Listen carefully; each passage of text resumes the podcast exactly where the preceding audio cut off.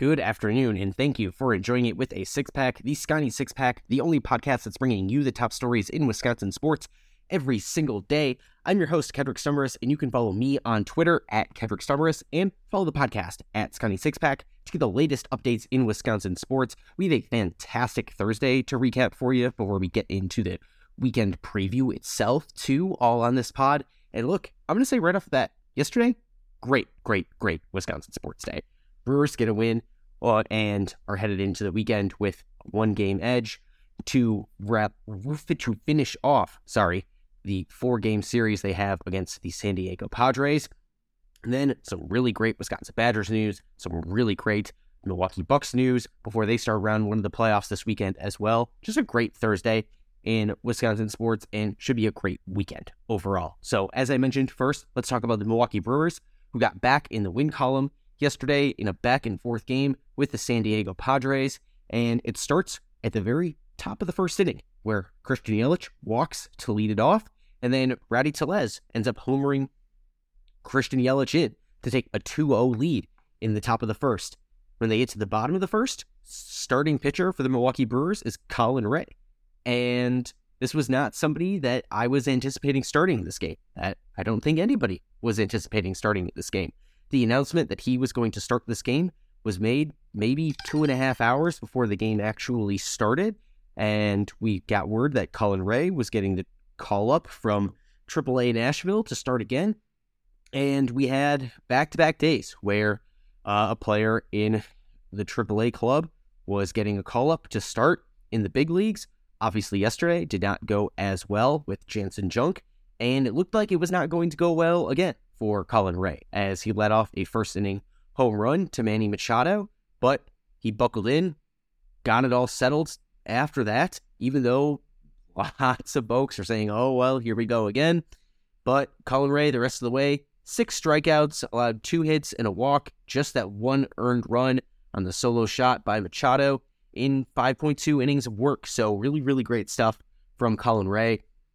Uh, later on in the game, after you know we had the two two one lead for the Brewers, Mike Brosseau extended the lead to 3 1 in the fifth inning with a solo shot home run of his own. Mike Brosseau continuing uh, to look hot overall. Uh, that was his one hit on the day in three at bats. And then we had, after uh, Colin Rea exited the game, Peter Strzelecki looked really solid. But then we got Matt Bush in the eighth inning. And Matt Bush is oh, I think very quickly playing himself out of this bullpen rotation, particularly when uh, Adrian Houser hopefully gets back for the Milwaukee Brewers soon. Because Matt Bush entered the game and gave up that two run lead with a two run home run.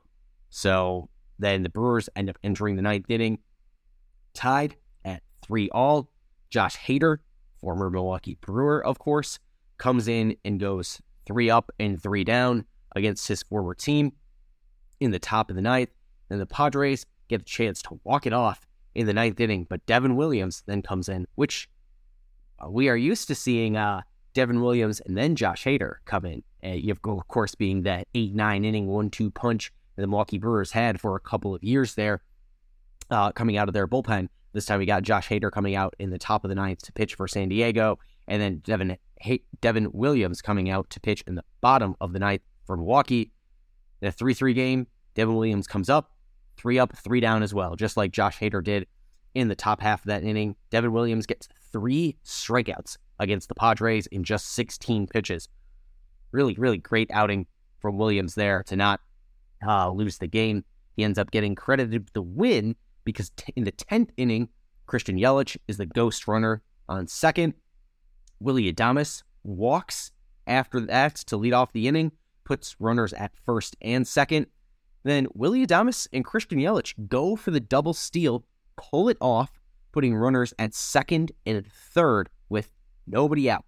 Uh, Adames, that was actually his Willy Adames' second steal of the game before Rowdy Tellez sack flies to get Christian Yelich in, and he ends up proving to be the winning run as Joel Payamps ends up recording his first save when he comes in to the bottom of the 10th inning really great stuff, solid stuff from the Milwaukee Brewers. Uh, William Contreras also recorded a hit.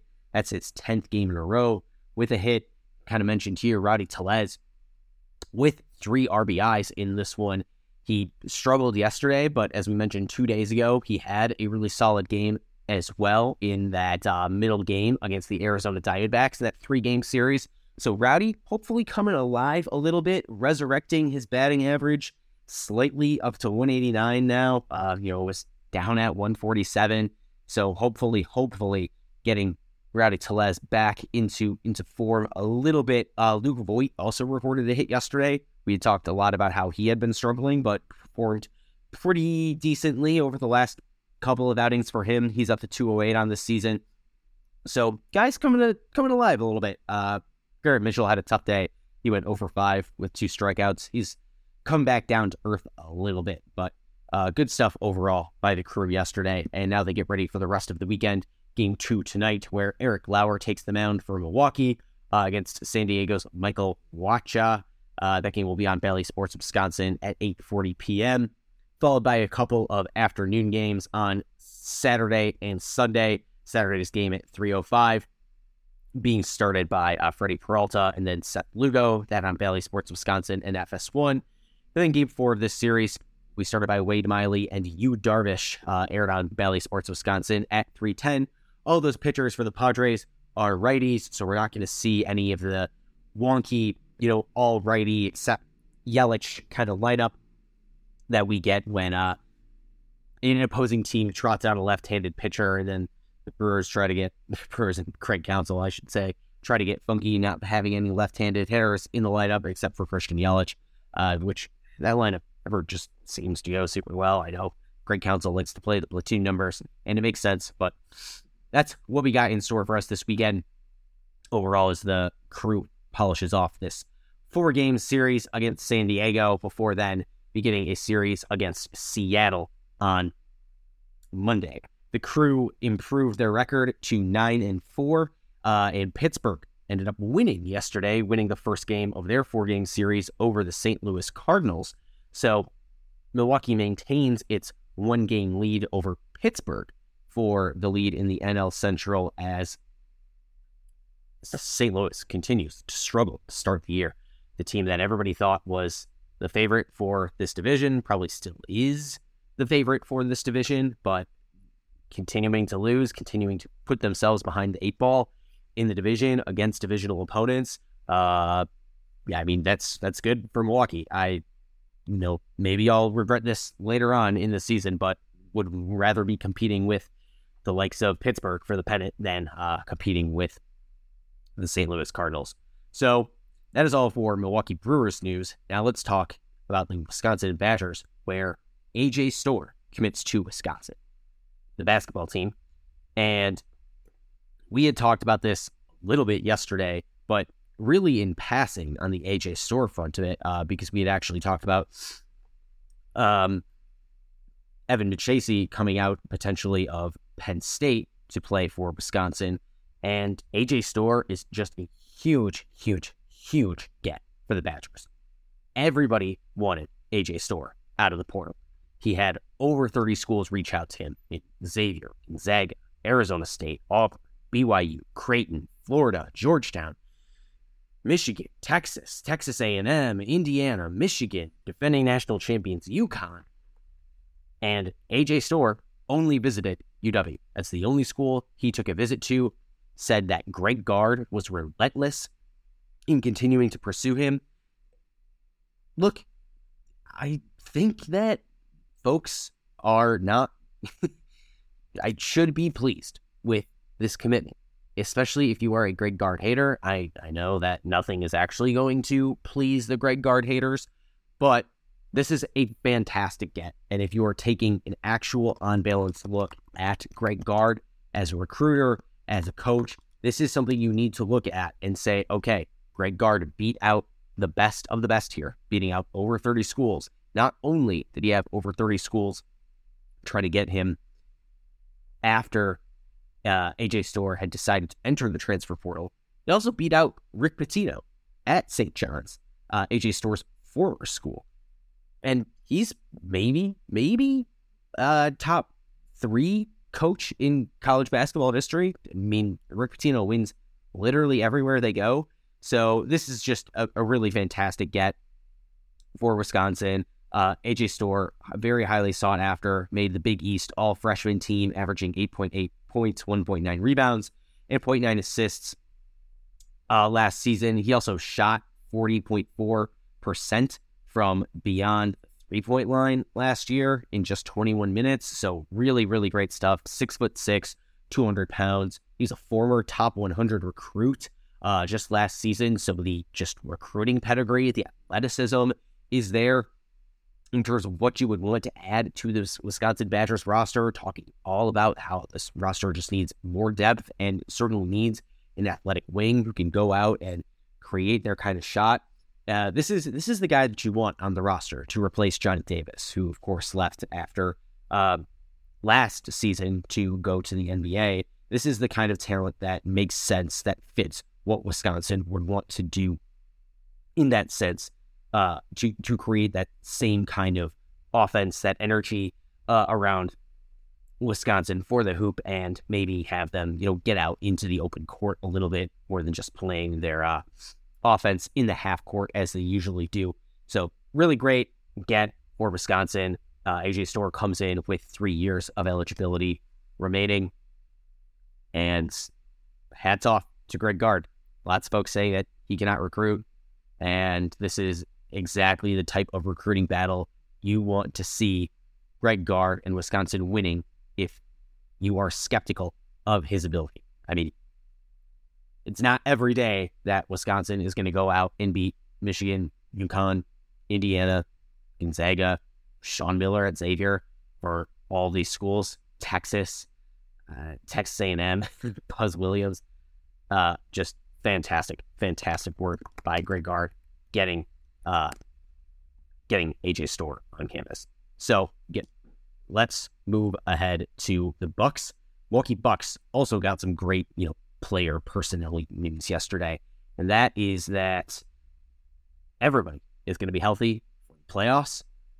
Uh, Coach Mike Budenholzer talked to the media after the game, and we talked about this a couple of days ago. Sorry, not after the game, after practice. We talked a couple of days ago how Khris Middleton had been limited for practice. Uh, Grayson Allen and Pat Connaughton had been limited. And I had expressed my skepticism that Grayson Allen was going to be ready for game one. I had expressed that skepticism not just a couple days ago, but basically ever since uh, head coach Mike Budenholzer said that the most optimistic scenario was that Grayson Allen would be ready for game one. And Budenholzer told reporters yesterday that Grayson Allen Pat Connaughton, and Khris Middleton were all full participants in practice. Not only that, but it was no no joke of a practice.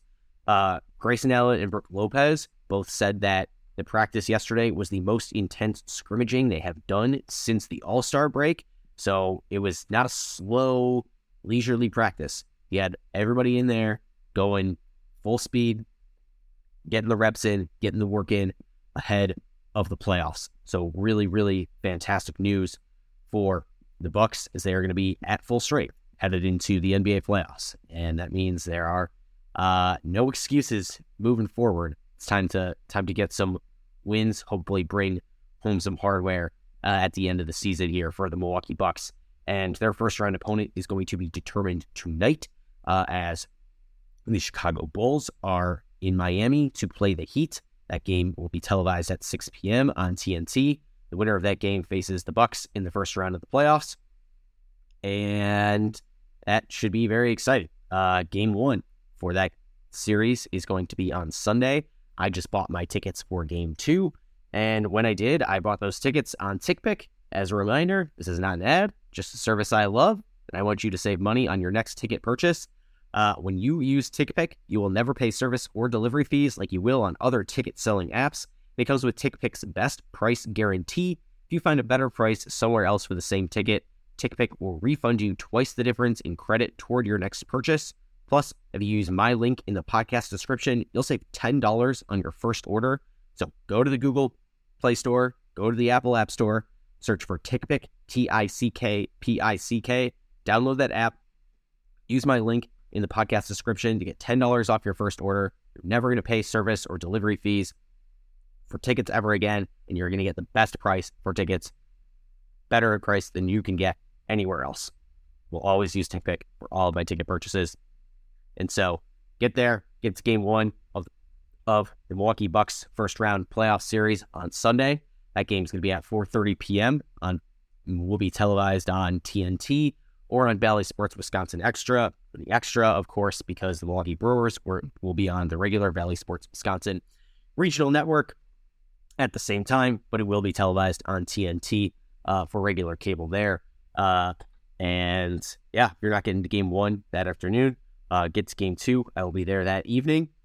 And should be a great win for the Milwaukee Bucks, hopefully, to get through the first round. I don't anticipate them having much of a problem against either of these teams. Uh, I think, you know, Miami Heat are more spooky of a team in past years to play in round one than they are necessarily in this year. Uh, and I just don't have a lot of faith in this Chicago Bulls team overall. So I think this should be a solid win for the Milwaukee Bucks. I am hoping to drop a round one playoff series preview for the Milwaukee Bucks, a little bit of a longer form podcast just on that Milwaukee Bucks round one playoff series and do that tomorrow after we know who the Bucks are going to play in round one after that uh, opponent is determined tonight in this last Eastern Conference play-in game. So I'll get to that get to that for you hopefully um, before this game on Sunday. Should be good stuff. It'll be in the regular podcast feed, and that's going to come in lieu of you know what would otherwise be a Saturday pod for a weekend preview, but we're previewing the whole weekend here instead. Aside from that Milwaukee Bucks first round playoff series, and uh, we'll have that in your feed for you either on Saturday morning or on Sunday morning. So keep a lookout for that. But that is all for today's edition of the Sconnie Six Pack. Follow us on Apple, Spotify, Stitcher, or wherever you get your podcasts to start every day with everything you need to know in Wisconsin sports. While you're there, leave a nice review, five stars, kind comments. Tell some folks what you like about the show. It helps grow the show and will allow me to produce even better content for everyone. Thanks again for listening. I've been your host, Kedrick Stumbris on Wisconsin.